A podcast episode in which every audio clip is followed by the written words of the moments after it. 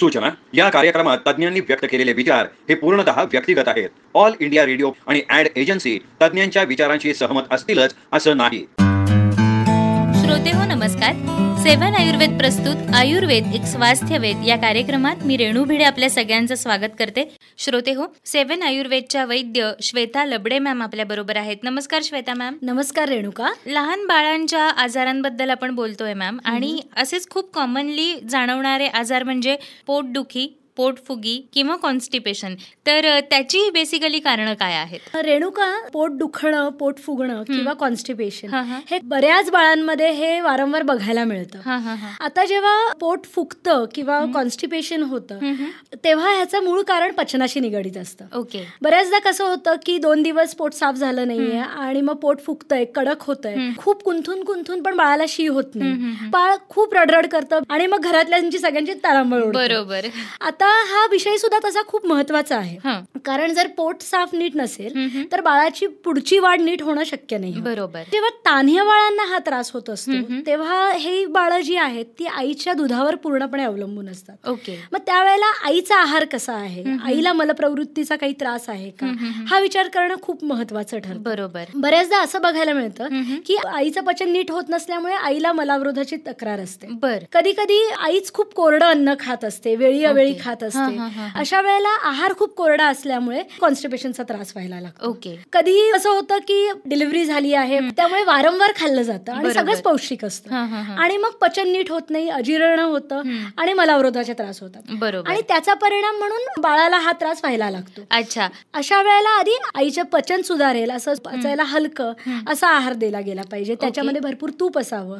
आईने जेवल्यानंतर ओवा शेपा किंवा ओवा शेपा टाकलेलं उकळलेलं पाणी घेतलं तर त्याचा फायदा चांगला होतो. आणि गरज पडल्यास सारं कशी औषधं घेतली तर त्याच्यामुळे बाळाला सुद्धा हा त्रास होत नाही. नक्कीच. मैत्रिणींनो लहान बाळांच्या संदर्भात तुमच्याकडेही काही तक्रारी असतील किंवा त्याचबरोबर infertility mental health care weight management joint disorders या संदर्भात काही तक्रारी असतील आणि त्यावर योग्य मार्गदर्शन आणि उपचार हवे असतील तर नक्की संपर्क करा.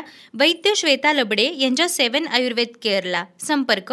अठ्ठ्याऐंशी अठ्ठ्याऐंशी शून्य तीन वीस त्र्याहत्तर.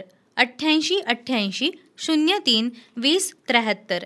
Double eight double eight zero three two zero seven three Shweta ma'am ज्या मुलांना आईचं दूध पुरत नाही अशा बाळांमध्ये सुद्धा हे त्रास पाहायला मिळतात. मग त्यांच्यावरती आपण कशा पद्धतीने उपचार करतो? हो बऱ्याचदा असं होतं की आजकाल आईला दूध कमी येतंय आणि मग ही बाळं टॉप फीड्सवर किंवा गाईच्या दुधावर शिफ्ट केलेली बरोबर. अशा वेळेला नक्कीच गाईचं दूध किंवा जे टॉप फीड असतं हे आईच्या दुधापेक्षा पचायला जड असतं. ओके. आणि त्यामुळे अपचन होणं किंवा चिकटा तयार होणं अशी लक्षणं तयार होतात. जेव्हा गाईचं दूध दिलं जातं तेव्हा जेवढं गाईचं दूध घेऊ तेवढंच पाणी मिक्स त्यात करून ते पूर्ण उकळून पाणी सगळं आटवलं गेलं. ते उकळताना त्यात सुंठेचा तुकडा टाकला. तर हे दूध पचायला आणखीन सोपं होतं आणि. बाळाला त्रास होत नाही. कधी कधी असं होतं की टॉप फीड वारंवार दिलं जातं. आणि त्याच्यामुळे सुद्धा बाळाच्या पचनावर परिणाम होऊ शकतो.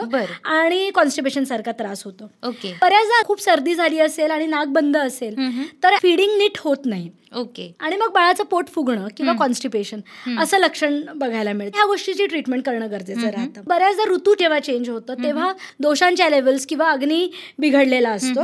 मग पचनाचे प्रॉब्लेम सुरू होतात आणि मग फेसकट शी होणं किंवा खूप कुंथून शी होणं असा प्रॉब्लेम होतो ओके. मग अशा वेळेला बाळगुटीतले सुंठ हिरडा ज्येष्ठमध किंवा मुरुड शेंग दिलं तर हा त्रास नक्कीच कमी व्हायला मदत होतं. तरी सुद्धा जर मोशनला कडक होत असेल बाळाला तर पोटावर तेल लावून शेकणं हा एक उपाय उपयोगी पडतो.